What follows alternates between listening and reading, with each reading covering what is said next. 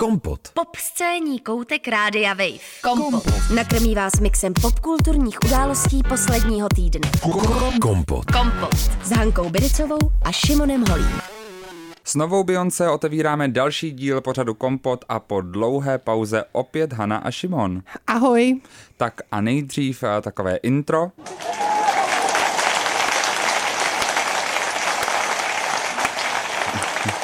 Mně se líbí, mně se líbí, jak jsem pustil ten jakoby divoký potlesk a Haně, ty jsi to udělal takový ten slow clap pro ty losery.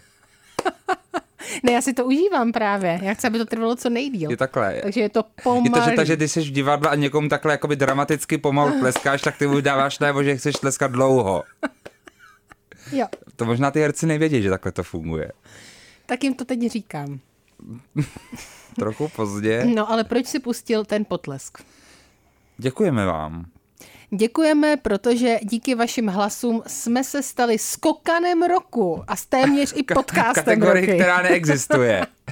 Nikdo nás nevyhlásil, ale uh, určitě všichni víte, že jsme se umístili na desátém místě jako nejlepší veřejnoprávní podcast v anketě Podcast roku, takže naše roční práce se zúročila a my vám za to děkujeme. Je to Jste tak. nejlepší, je to jenom díky vám. Je to jenom díky vám a příští rok to podle mě zvládneme zase o pár pozit výš. Ale lžu, je to taky díky nám, protože jsme strašně otravní a pořád jsme to opakovali, abyste opravdu hlasovali, takže děkujeme. Děkujeme a a můžeme vám tak trošku rychle říct, co nás čeká. Témata jako Agáta a láska. Asi všichni víte, o čem budeme mluvit. A potom, Možná taky se podíváme na téma Pan Soukup a láska. Možná. Možná. A potom se podíváme za seriálem Borgen, podíváme se za streamovacími sítěmi a za těmi nešvary s nimi spojenými, a nebo nás čeká Get Organized with the Home Edit sezóna 2. Ano, to bude moje recenze. Vůbec neznám a něco nám k tomu řekneš. A nakonec teda taky zrušení práva na potrat ve Spojených státech amerických. eh, To budeme řešit eh, za chvíli jako takové vážné téma, ale ještě předtím se teda podíváme na nějaký ty seriály a takový ty jako lehčí témata. Asi jo. Tak eh, já začnu, a víte co, já začnu nejdřív těma streamovacíma sítěma, já to mám tady pojmenovaný streamovací sítě versus fond kinematografie. Eh, Šimon chce rentovat, takže pojď do toho. Tak já bych vám to řekl takhle, jo. Televize musí přispívat do fondu kinematografie a přispívají na naší tvorbu v Česku. Takže všechny seriály, co vidíte, český, všechny pořady český, co sledujete, sledujete je, protože prostě někdo dává peníze do té výroby. A taky přispívá fondu kinematografie, že můžou vznikat ty české filmy a to je docela jako zásadní věc. Je to hodně peněz, chceš říct. Je to hodně peněz. Kolik? Jsme v Českém rozhlasu, Stov- musíme stovky říkat miliard. částky. Stovky miliard? Jako miliard korun? Mm, To jo. Jako, Není to lir ota- třeba? Lir? No, Jako forintů možná. Ne, tak je, bavíme se hlavně jako o stovkách miliard, jako když zhodnotíme, nevím, desetiletí třeba. Aha, takže vůbec ne, nevíš. jsou to, jako fakt nevím, je to hrozně moc Je peněz. to, jsou to velké peníze. Jako, Nejsou to co, tisícovky, průměrný- ale spíš hele, miliony. Tak to nějak zhruba spočítejte, když prostě průměrný český film stojí vyrobit kolem 25-20 milionů korun a jenom v kinech jsme prostě měli třeba 60 hraných filmů, tak se přes ty mili- do, těch, do těch miliard se dostaneme určitě. Jenom za ty filmy, takže ještě seriály. Ty stojí že hrozný peníze. Dobře. Tak, uh, nicméně streamovací sítě ani stále nadále eh, neodvádějí nic do fondu kinematografie. A podle mě mě to prostě trošku naštvalo, jo. Protože teďka přichází do Česka další streamovací síť, nebo už přišla, uh, Disney+. Plus. Mhm. Disney, A- promiň, promiň, já tě opravdu. Plus. Disney Plus. Plus. Plus.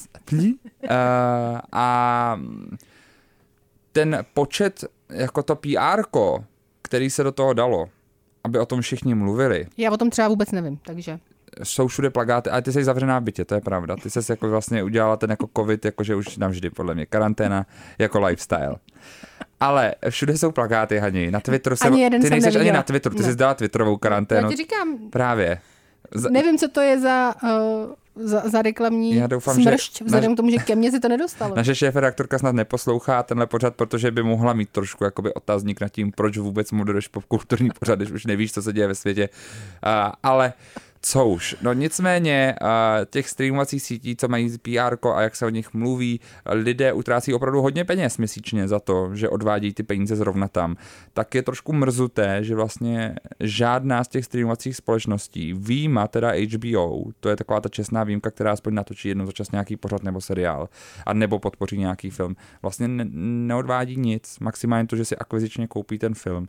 Ale seriály tady netvoří, Netflixovský český seriál jsme neměli, nemáme od Disneyho žádný český seriál, nemáme od žádné z těchto, Amazon u nás taky natočil nic. Uh, co by bylo jako specificky české. Ano, samozřejmě Amazon tady natočil uh, několik seriálů vlastně v zahra- uh, takových těch zahraničních velkých, ale to není ta česká tvorba, která je třeba pod, vlastně nějak podporovat. Obzvlášť v době tady té krize, kdy sami možná víte, jaká je teďka krize s českou televizí, která musí dramaticky vlastně omezit výrobu hrané tvorby a musí omezit obecně tvorbu a bude rušit dokonce kanál ČT3 v příštím roce. Ale na druhou stranu ředitel údajně dostal pěkné prémie to jo, ale to jako opravdu není skoro ani hodnota, která podle mě je jako fungování. Ale jsou to takové zajímavé zprávy, že? Jakože na jednu stranu nejsou peníze na, eh, na seriály a na filmy a na druhou stranu se rozdávají no to jo, prémie. To jako, hmm, to jako jo, ale umím si představit, že pokud je ta prémie třeba v hodnotě jednoho dílu nějakého pořadu, tak vlastně to nezachrání tu, tu zásadní krizi toho, že není na fungování celého kanálu. Ano. A, a mně tak prostě přišlo jako líto, že lidi jako dávají strašně peněz do tady těch streamovacích sítí, ale vlastně kdyby radši podpořili právě něco v kině, nebo podpořili nějaké streamovací sítě, které tady, tady navíc jsou v Česku, které mají český obsah. A Takže například. České. Například, řekni, jaké třeba mají podpořit. No tak jako třeba Aerovod, mm-hmm. můžete podpořit, to je Aerovod, je distributor, který zároveň pomáhá českým filmům a distribuje. Tak to je teda takový jeden typ, eh, který já si myslím, že je třeba dobré zkusit. Nebo třeba Vojo. No, Přesně tak. Tak uh, bych se jenom nad tím zamyslel, koho prostě jako chcete podporovat, jako nechcete podporovat, protože jste všichni kulturní a kulturně vzdělaní lidé, protože posloucháte náš podcast, takže jen tak, no tak jako myslím si, že jo. Ne? Jo, jo. Uh, tak to jenom je tak jako můj rent, jo. Že, že by bylo super, kdyby se ta legislativa změnila, protože už třeba v Rumunsku teď musí streamovací sítě odezdávat 4% ze svého výdělku, což dokonce v průměru evropských zemí je ještě velmi nízké procento. Mm-hmm. A i tam v Rumunsku právě byly velké otazníky nad tím, proč jenom 4%, tak u nás je to stále nula. A zamyslel bych se nad tím. Mm. S tím ale uh, se přesunu rovnou k nové sérii, kterou můžete vidět na streamovací síti Netflix. A udělám takovou krátkou recenzi na uh, seriál Borgen, protože uh, Borgen jsme tu, myslím, řešili v... Několikrát určitě. Několikrát, že jo? Je Samozřejmě. to seriál dánské veřejnoprávní televize a tady je zrovna teda ukázka kdy to vlastně funguje správně, jakkoliv ta Netflix oznámil, že už ale nebude uh, evidentně v Dánsku nic vyrábět, takže to byla taková poslední vlaštovička, kdy to bylo správně. Uh, Borgen je pořad, který v letech 2010 až 2013 vysílala veřejnoprávní televize DR1 a je to seriál, za kterým stojí Adam Price. Je to seriál politicko-dramatický, vyprávějící příběh političky Brigitte Nyborg, která vlastně hned uh, na začátku té první řady překvapivě vyhraje ve volbách a usedí dá do paláce Christian Borg jako nová dánská premiérka, čímž se rozjíždí takové, uh, takové zamyšlení nad tím, jak probíhá politika v Dánsku a jak je to těžké pro ženské političky a obecně pro politiky ten život jako takový, jak jim to vlastně ničí rodiny, ničí životy a zároveň do toho všeho ještě vidíme, a to je velmi důležité, uh, fungování médií, uh, protože tam kromě jí se objevují samozřejmě taky spin doktoři jako Kasper Jul nebo třeba novinářka Katrin Fensmark. To jsou tak skvělé postavy, Šimone. Hmm. Já se z toho stále nemohu spamatovat. Kasper a, a ta novinářka, ty jsou opravdu... 12 let radosti. velmi krásný, velmi krásná podívaná.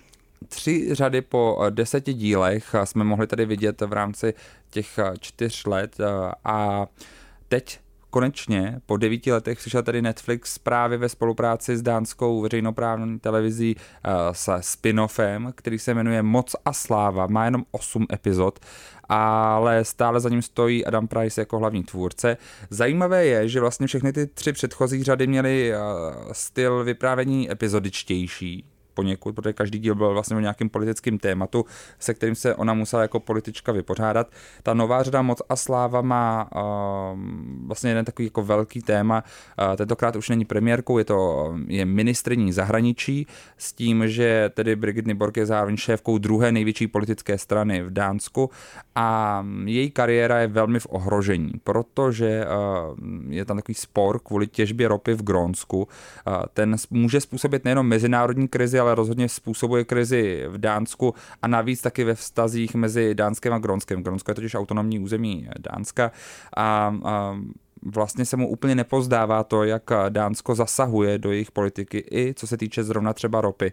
Takže je možné, že vlastně uh, může uh, spadnout vláda právě kvůli tomuhle. A také do toho Grónsko vlastně chce vyvolat nezávislost nebo znovu udělat přinejmenším referendum a ještě navíc ta řada má takové jedno téma, což je v tom názvu Moc a sláva, že uh, Brigitte Nyborg vlastně má chuť zůstat u toho kormidla za každou cenu, protože ona je o 10 let starší, děti už má vlastně dospělé, 18 leté až dokonce starší, je stále bez toho manžela a teď má ten čas, kdy může zazářit, kdy může opravdu naplno dělat jenom to, co sama chce a ukazuje se to pro ní jako vlastně nějak jako detriment toho všeho, že vlastně naopak uh, to přestává zvládat, tu svoji chuť pomoci, což uh, je zábavné, protože ty některé kauzy, které se v tom seriálu v té třetí řadě, teda, ta, pardon, té čtvrté, uh, teď dějí, tak uh, já měl zajímavý zážitek, protože jsem si říkal, tyjo, tak tohle by se v Česku ani neřešilo. To by možná jako byla nějaká jako zpráva na straně 7,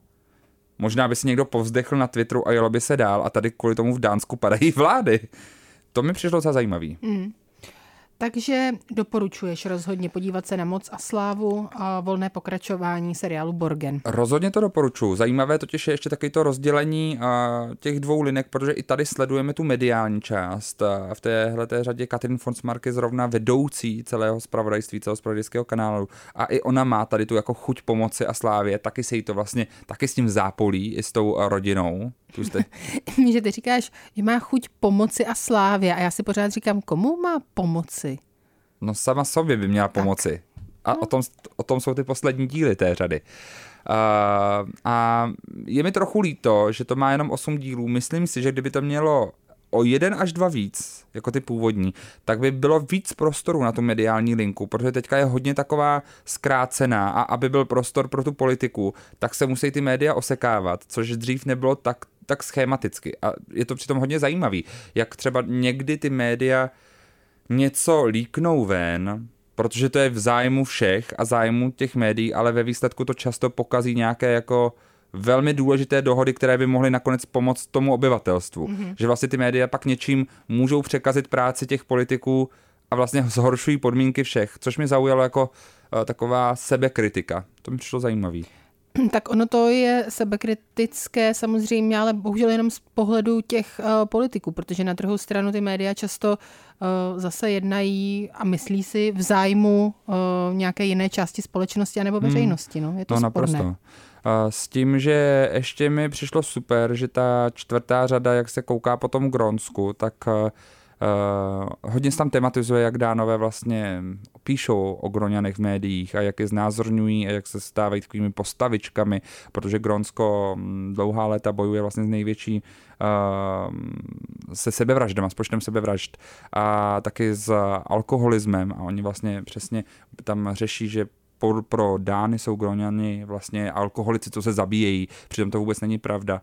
A líbí se mi, že přesně kvůli tomu i ten tým je z velké části gronský a že přesně přibrali i různé gronské herce a gronské experty na to mm-hmm. prostředí a aby opravdu to uh, bylo nějak autentické a netvořilo to ty vlastně falešné postavičky. To se mi hodně líbilo a mám rád, když se vlastně tohle děje, že tam jsou fakt odborníci, kteří jako si nevymýšlí.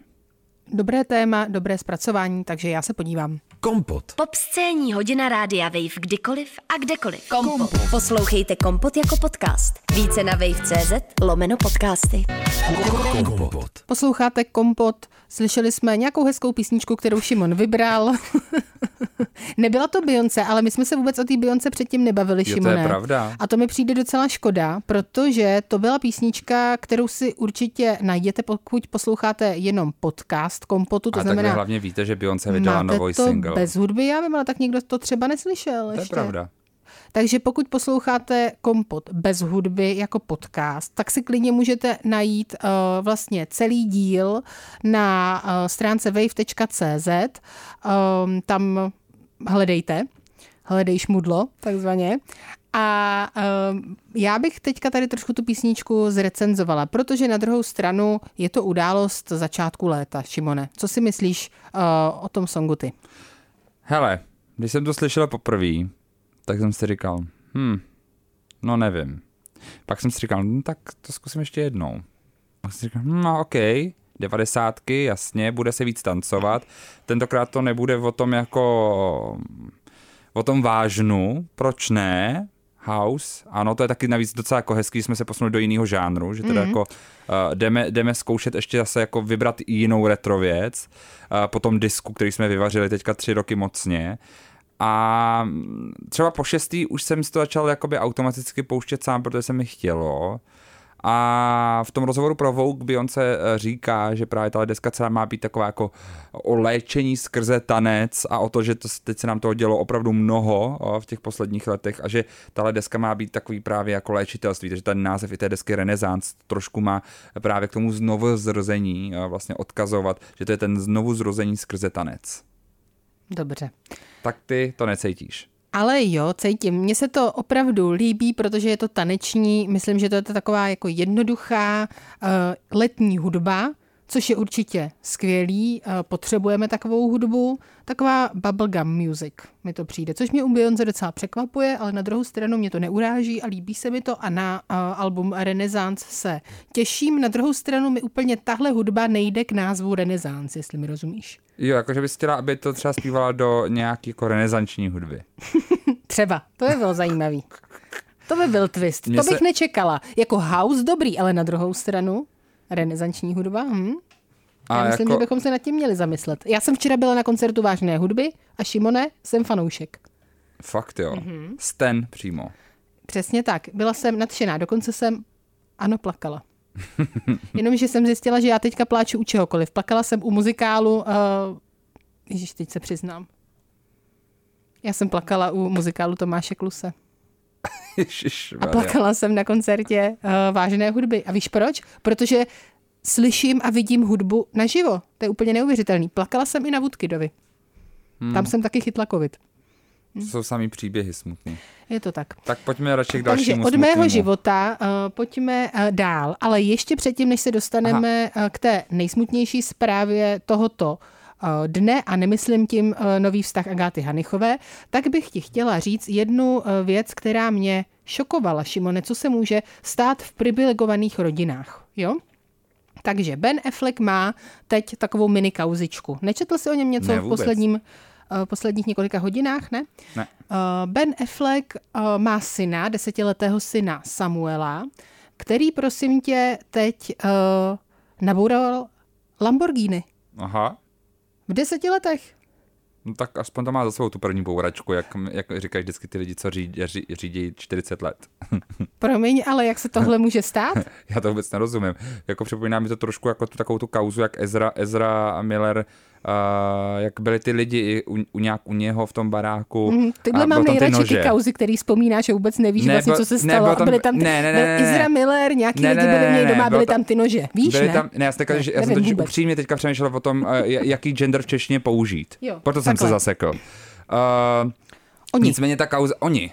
oni Určitě oni. No, asi oni. Uh, šlo o to, že nějací lidé měli bydlet u nich, Mhm. mm-hmm. ale, byli, ale byly tam nějaké nože všude, pistole a do toho tam byly ty děti. A tihle lidé teď soudí je, Mhm. mm-hmm. myšleno Ezru Miller, uh, o újmu na zdraví a psychické zdraví. Ne, je to jinak.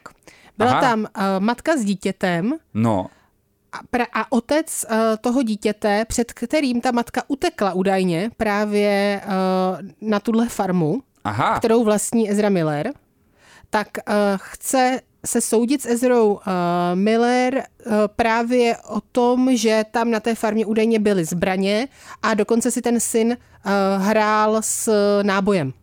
Jo, to si pamatuju. Právě to si pamatuju z toho Twitteru a právě jsem ne, ale nevěděl, děkuju za ta doplnění. Já jsem myslel, že ten otec tam byl taky a nevěděl jsem, že to byl jako, že Ne. útek před ním zrovna. Právě. Takže Ok. okay. je to takzvaně messy. Je to celý komplikovaný. Nevíme teď opravdu na čí straně je. Uh, pravda, na druhou stranu další lidé se soudí s uh, Ezrou Miller, Miller a to rodiče uh, dcery, ženy, dívky, které myslím teď asi 18 let, která také utekla k němu, začala s ním žít a nebo s nimi a oni jí údajně dávali drogy a další omamné látky a tak dále a ti rodiče uh, říkají, že uh, u té dcery proběhlo nějaké vymítí mozku. Hmm. Zvláštní. Takže uh, tahle osoba je poměrně obecně komplikovaná. Řekl. A nebylo dítě Bena Afflecka poblíž? Ne, dítě Bena Afflecka bylo s Benem Affleckem a Jennifer Lopez, uh, prosím tě, právě v obchodě s hezkými auty hmm. a projelo se jen tak dvěma auty a jedno nabouralo. Hezky. Velmi drahé italské auto. Dobrý Takže skóre. to se stalo. Kompot. Kompot. Pop scéní koutek Rádia Wave. Kompot.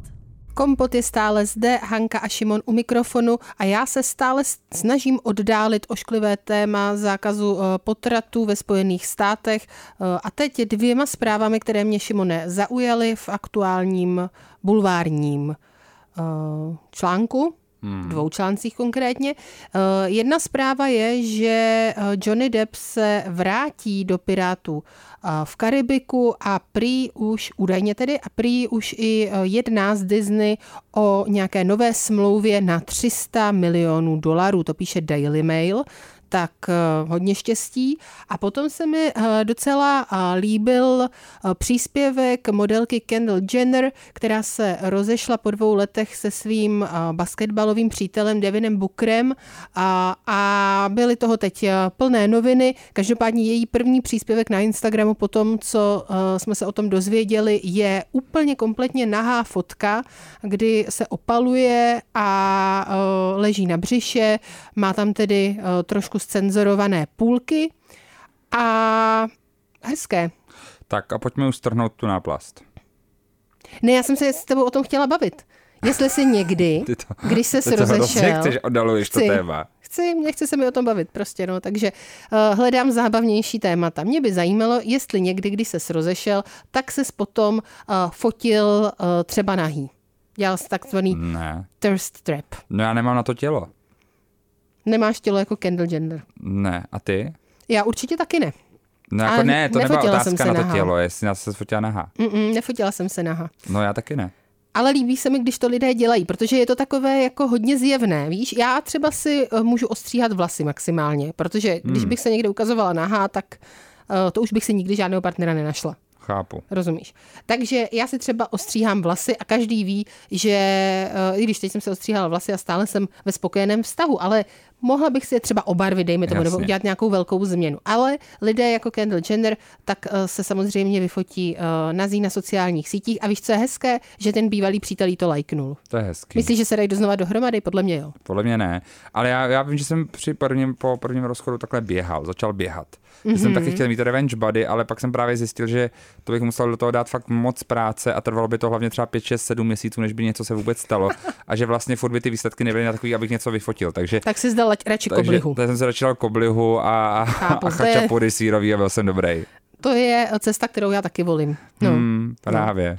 Dobře, tak jo, takže strhneme náplast. Eh, Asi všichni víte, že ve Spojených státech eh, teď eh, nejvyšší soud vlastně zrušil federální právo na potraty, což eh, je vlastně zpráva, která eh, rezonuje všemi médii, i těmi bulvárními, i těmi společenskými, i těmi kulturními a v podstatě o ničem jiném se teď eh, ve Spojených státech nemluví. Kromě tedy například dopravní nehody eh, syna Bena Afflecka. Ale já musím říct, že mě to velmi zarmoutilo, jsem z toho velmi smutná. Začalo to už vlastně zákazem v jednom státě a teď to tedy pokračuje uh, dál. Um, samozřejmě je uh, taky velký ohlas proti tomuto rozhodnutí mezi známými osobnostmi, takže už skoro 40 žen vlastně veřejně sdílelo nebo těch lidí je mnohem víc, ale uh, takových těch nejznámějších celebrit, tak veřejně sdílelo svoje zkušenosti uh, s potratem, uh, mezi nimi například uh, Jamila Jamil, uh, potom uh, já tady... Michelle Obama, na Glastonbury potom dokonce uh, vlastně vystupoval Olivia Rodrigo s Lily Ellen, uh, když zpívali přímo z klubu Fuck You. Ale Michelle Obama, myslím... Uh... Dala, dala takový, do, na, takový text napsala. Ale asi neřekla, že, mě, že ona sama podstoupila potrat. Je to ne? Bych. Ne, je to třeba Meadow Walker, což je dcera Paula, Paula uh, Walkera, uh, Uma Thurman, dále Ashley Judd, uh, která podstoupila potrat potom, poté, co byla znásilněna. Uh, dále například Stevie Nicks, která řekla, že pokud by na ten potrat nešla, tak by zřejmě ne, nevznikla žádná uh, Fleetwood uh, Mac, její skupina uh, velmi známá. Uh, Laura Prepon z Orange is the New Black a tak dále, Elisa Milano. Takže těch lidí je samozřejmě dost, lidí je samozřejmě dost úplně všude a já musím říct, že je to prostě smutná doba. Je to smutná doba pro to být ženou a být člověkem, pro ženská práva. Je to smutné dívat se na to, kam vlastně naše západní civilizace spěje, kam se dostáváme, kam se to všechno posouvá. Eh, je samozřejmě eh, dost smutné, pro čekat, že, eh, nebo můžeme čekat, že něco takového se třeba začne řešit i u nás. Myslím si, že je dost jako jasné, že to, tahle ta vlaštovka ovlivní jakoby různé, různé další tlaky a směry, které se dějí i v Evropě samozřejmě. Takže budeme čekat, budeme hmm. čekat, co se stane a já musím říct, že jsem samozřejmě velmi ráda, že uh, ženy sdílejí svoje zkušenosti, že o tom mluví, byť je to velice traumatické a velice smutné. A já si myslím, že to nejhorší na tom je, že uh, Eh, ten eh, jeden z těch nejtěžších a nejsmutnějších eh, rozhodnutí, které jako žena musí, že nebo si udělala, tak ty najednou teď si nějakými okolnostmi nucená, on tě samozřejmě nikdo nenutí, ale aby si pomohla té věci a pomohla třeba ostatním, se necítit jako tak bezmocně a sami, tak ty to najednou musíš znovu prožívat a to mi přijde vlastně na tom to nejhroznější. Hmm. Takže uh, Eh, já jsem se o tom sama vlastně bavit nechtěla, protože se mě to jako hluboce dotýká. Věřím, že takhle to má spousta lidí a teď, tak jenom buďme silní, vydržme to a snad se všechno v lepší obrátí.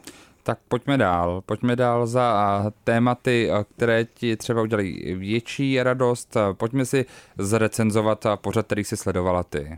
Mm-hmm. A to byly jenom veselé myšlenky. Ano, koukala jsem se na Netflixu na eh, druhou sérii pořadu Get Organized with the Home Edit. Eh, Šimone, zaregistroval si tenhle pořad? Vůbec nevím, co to je. Je to pořad o uklízení. Tak, tak to je ten důvod. Já absolutně nesnáším uklízení. Takže, mm-hmm. takže jsi nekoukal třeba na Marie Kondo? Ne, vůbec. To je, že to je, to je pořad, který je pro mě jako noční můra. Já si myslím, mm-hmm. že, že kdybych já se dostal do Guantanama, tak mi pouštějí zrovna tohleto. A nebo teda rozhovor Jiřího Stracha s Bartoškou mm-hmm. pro Reflex. To je, to, je, to, je, taky, to je taky dost noční můra. Taky dobrá, uh, dobrá záležitost. No, uh, Home Edit eh, je vlastně taková firma americká, která se zabývá tedy úklidem organizací a uh, Reese Witherspoon a její produkční firma si jich všimla, udělali uh, společně tento pořad.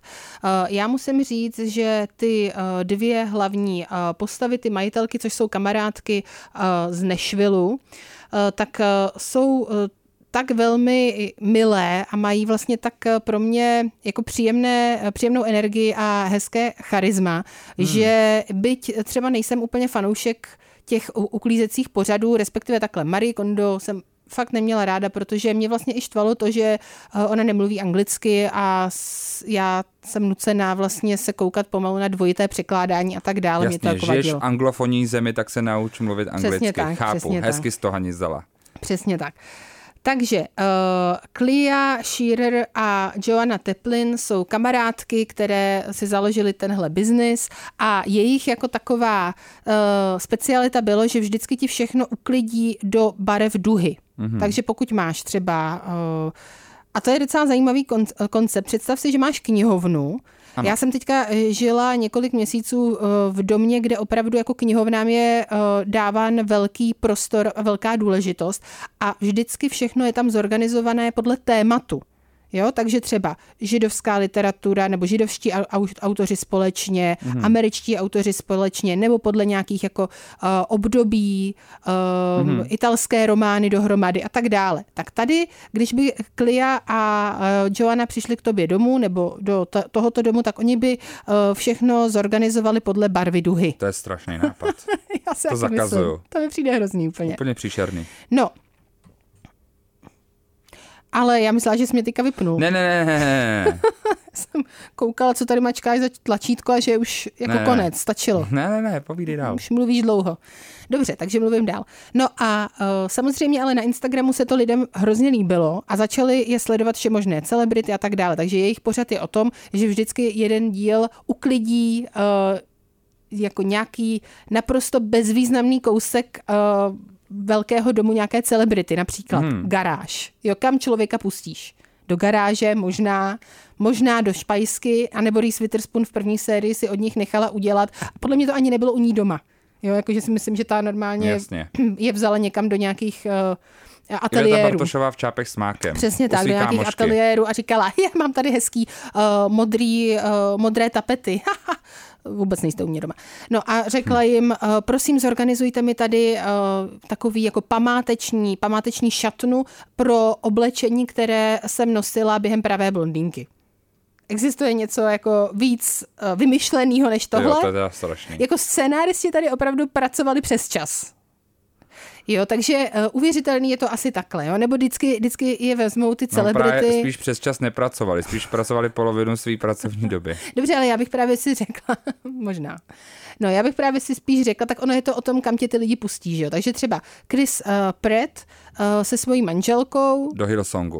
uh, je, ne, je pustili uh, do garáže, kde ale nic nebylo. To je ještě úplně nejlepší, že ty lidi to mají úplně protříděný, aby nikdo neviděl, že tam mají ten nepořádek. A je to o tom, že mají ty lidi třídit ten nepořádek, chápeš? Takže No, jasně. vlastně u těch celebrit je to takový hodně Tak to je ten navážka. obecně takový ten jako trend, li, že lidi radši velmi uklidí svůj byt, než přijde uklizečka. Mhm, tak to je jednoznačně tenhle ten případ. No ale potom se dostáváme k těm obyčejným lidem, kteří jim jakože posílají eh, tedy zprávy, aby se za nimi přišli podívat. Eh, Říkám jakože v uvozovkách, protože si taky myslím, že na to existují normálně castingy. A eh, oni tedy vždycky jedou, vlastně cestují docela po celé Americe, spíš se teda, no jo, do více států se určitě podívají a dostanou se do docela zajímavých rodin, kde teda ten nepořádek fakt je. Hmm. A to je super. Jenomže na rozdíl od Marie Kondo, oni nenutí ty svoje klienty, aby ty věci opravdu vyhazovali. Takže třeba, eh, nevím, třídí po, dětský pokoj, kde eh, té holčičce, jejíž je ten dětský pokoj, se snaží jako vysvětlit, že by se třeba opravdu mohla něčeho vzdát a že potom si může nakoupit nové věci. Ne, v žádném hmm. případě. Takže oni jsou potom nuceni vlastně těch mi, tu miliardu věcí nějak srovnat v tom malém pokoji, tak aby to jako vypadalo krásně na tu kameru a vždycky se jim to samozřejmě podaří. Podle mě oni vyhodí polovinu těch věcí, ale nikdo z toho nevšimne. To si taky myslím trošku. Jednou dokonce tam udělali uh, takový fík, když eh, se bavili s takovou jako trošku hypízáckou rodinou, uh, která, si, za, která měla jeden pokoj úplně na všechno. Mhm. Prostě byla to šatna, ale zároveň to byl uh, sklad uh, různých takových jako velkých uh, loutek vánočních. Takže oni potom už fakt nevěděli, co s těma loutkama, tak jim postavili domeček na zahradě. a tam je dali. Jsem si říkal, tak to by Marie Kondo teda hmm. se nelíbilo asi tohle, ale dobře. No, každopádně uh, ta premisa třeba není úplně vábná, ale musím říct, že chemie mezi Clio a Joannou je, takže já to rozhodně doporučuji, mm-hmm. je to 10 dílů a já jsem Jak je se to na... dlouhý ten díl?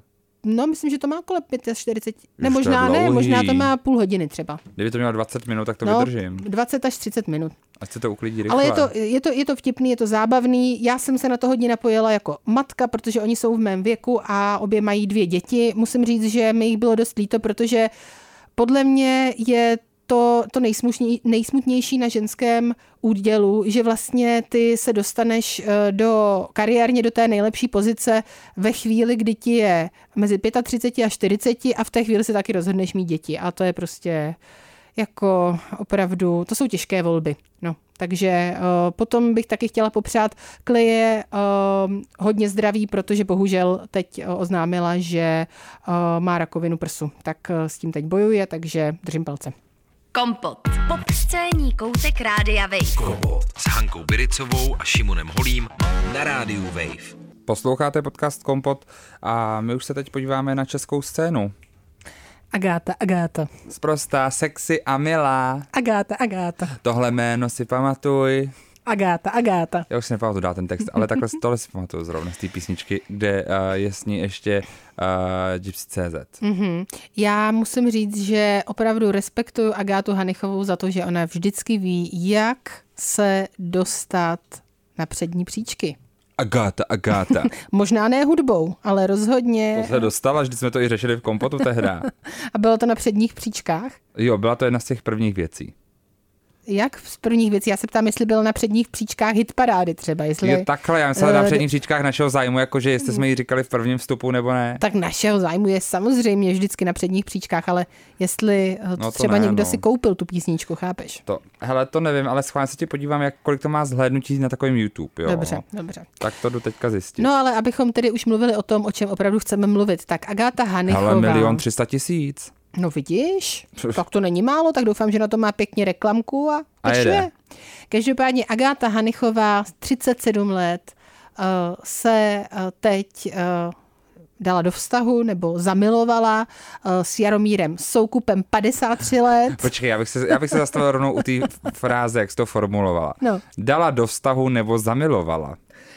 No zamilovala se do Jaromíra Soukupa, 53 let. Tak dala se do vztahu nebo zamilovala? Já nevím. Asi je ve ta vztahu s první Jaromírem varianta? Co je dát se do vztahu? Nevím, to jsem špatně vybrala slova. No já právě mám pocit, že ty slova měly jako váhu. Ty cítíš, že to je kalkul. Mm, Já si myslím, že eh, určitě nikomu nevadí ta pozornost, která eh, z toho eh, jako je získávaná. Jako sálá. Až bych Přesně tak. Já myslím, že Jaromír Soukup je úplně spokojený, že se pěkně zpropagují všechna jeho média, hmm. která vlastní a která se samozřejmě eh, společností zabývají. Eh, Myslím si, že vůbec mu nevadí, že se všichni podívají na rozhovor, který s Agátou dělal eh, v jednom ze svých pořadů na TV Barandov a Agátě Hanichové určitě nevadí, že se o ní teďka bavíme. Tak oni se poprvé seznámili právě během natáčení jednoho z těch pořadů pro TV Barandov, Mhm. mm-hmm. kde vlastně s ní hnedka flirtoval. Údajně, ano. Já ne, jsem taky ani četla. ne údajně, tam říkal, že článek. prostě dobrý den Agáto, já jsem tady říkal, že se snažím bavit lidi, vy sem přijdete v takovém kostýmu, já se neumím soustředit. Mm-hmm. Tím to otevřel. Catcalling. Tím to otevřel catcallingem, což je tvoje téma hodně catcalling Aha, to se mi stalo dneska totiž. Na mě, na mě dneska takhle uh, povískali dva muži a říkali mi, že mám hezké šaty. Hmm. Hmm. A víš, co jsem já udělala, Šimone? Poděkovala jim, protože už mi je tolik, kolik mi je a zas tak často jsem, ne, a potom jsem ještě udělala další věc. Zavolala jsem manželovi a řekla jsem mu, tohle se mi stalo. A vzala jsi to jako pozitivní zprávu. No ano, a on mi říkal, takže se ti stal catcalling. No, stal, ale ty se mě včera ptal, kdo mi řekl, že mi to slušelo v těch šatech. takže dneska dva lidi. Tak. Tak, nicméně uh, dál říkal právě, já si myslel, že už mě nic nepřekvapí, když si sem pozvu hosta, tak si myslím, že všechno vím a mám převahu. U vás převahu nemám. A potom, když se Agáta Polo řekla, že je single, tak jí říkal, došla mi slova, vím, že jste fajn ženská a on někde je. No hele, takže já bych chtěla jenom ze své zkušenosti dnešní říct, že Jaromír Soukup zvolil úplně tu nejlepší taktiku na to zbalit Agátu Hanichovou, která je jenom o rok mladší než já. A mně se to ještě líbí, protože on jí pozval do pořadu Instinct, kde jí tohle řekl, Mhm. mm-hmm. aby jí hned druhý den znovu pozval do pořadu VIP svět speciál. No, tak jak když máš pořady, do kterých jí můžeš uh, zvát, aby si ji zbalil, tak samozřejmě to uděláš. No, Nádhera. Jako? A teď jsou spolu ve španělské Marbele, kde má Jaromír Soukup vilu, i Tereza Kenlová. i Tereza Kerndlová. Zajímalo by mě, v jaké řadě, jestli blíž u moře, dál u moře, kdo, kdo to kde má, jo? Jako jaká je proximita moři, protože to je důležité a tak dál, v jaké části Marbely, protože údajně Tereza, Tereza Kerndlová už ani není v Marbele, nebo to se, to, o tom se psalo, nevím. Ale to není ověřená informace. Jaromír Soukup taky přesně nevím, kde tu vilu má, ale asi bude pěkná, protože tam za nimi dokonce přijela i matka Agáty Hanichové, eh, tedy paní Žilková s dvěma dětmi Agáty. Hmm. Takže to vypadá, že se dali do vztahu, Šimone. Jako, že jsou ve vztahu, že to není jenom nějaký takový flirtík. Tady jsou zamilovaní. Nebo se dali do vztahu. Jsou zamilovaní a dali se do vztahu. Aha, dobře. Mm-hmm. No a teď mi řekni, myslíš si, že tenhle vztah vydrží do konce prázdnin? Protože prázdniny ještě ani nezačaly. Já si myslím, že jo. Já doufám. A já totiž se těším na uh, nový díl jejího uh, pořadu, co má na svém YouTubovém kanálu Výlet s mámou. Mm-hmm. No tak to bude z já bych hrozně chtěl, aby ten výlet Nádhera. s mámou proběhl vlastně společně s ním. Protože díl 11, ten doporučuju všem, v díle 11 totiž že s babičkou, byla to vždycky Agáta Veronika Žilková a pak právě někdo, nebo někdy ani to ne, jenom spolu jsou sami. A v tomhle výletě s mámou jdou právě s babičkou na hřbitov a babička teda hláškuje celou dobu a, a stírá je fakt takovým tím stylem, jako že kdybych psal britský sitcom, tak ta babička je fakt postava, že přesně ona tam, ona, ona furt řeší, že je katolička říká, no, nevím jak vy, ale já se teda pomodlím. A pak se jí ptají, jak to, je, jak to zvládla, že jsi měla vždycky takhle úspěšný vztah a vlastně jako by to hodila na Boha a na to, že oni, oni jsou... Oni vlastně, ne, přesně, takže hmm. to se mi hodně líbilo a doufám, že třeba i ten díl 12 bude i s tou babičkou, i Ale třeba někde, kde to bude veselější, že nemusí jít na hřbitov a teď můžou jít třeba na pláž v Marbele. Třeba. Ale on ten hřbitov měl své kouzlo vlastně jo, pro ten bylo to díl. dobrý podle tebe. Jako vlastně Jo?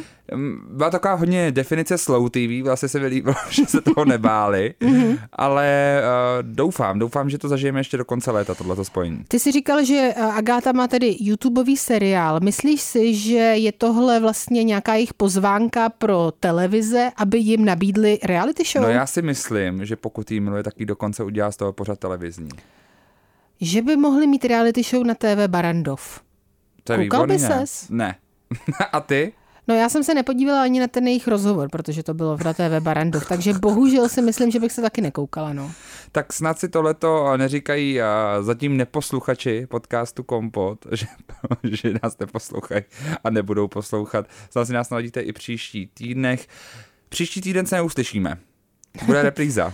A těžko říct, kdy se uslyšíme eh, Znova. v následujících týdnech, protože my budeme mít eh, trošku volno a samozřejmě taky musíme mít reprízy, hmm. takže jsme se je naordinovali přes léto. Ale já si myslím, že někdy během července se uvidíme, A uslyšíme. budeme řešit Jennifer Lopez. budeme řešit například dokument Halftime. Mm, a to bude pěkné. Tak jo, mějte se hezky. Mějte se krásně. Kompot. Pop scéní hodina rádia Wave kdykoliv a kdekoliv. Kompot. Poslouchejte Kompot jako podcast. Více na wave.cz lomeno podcasty. Kompot.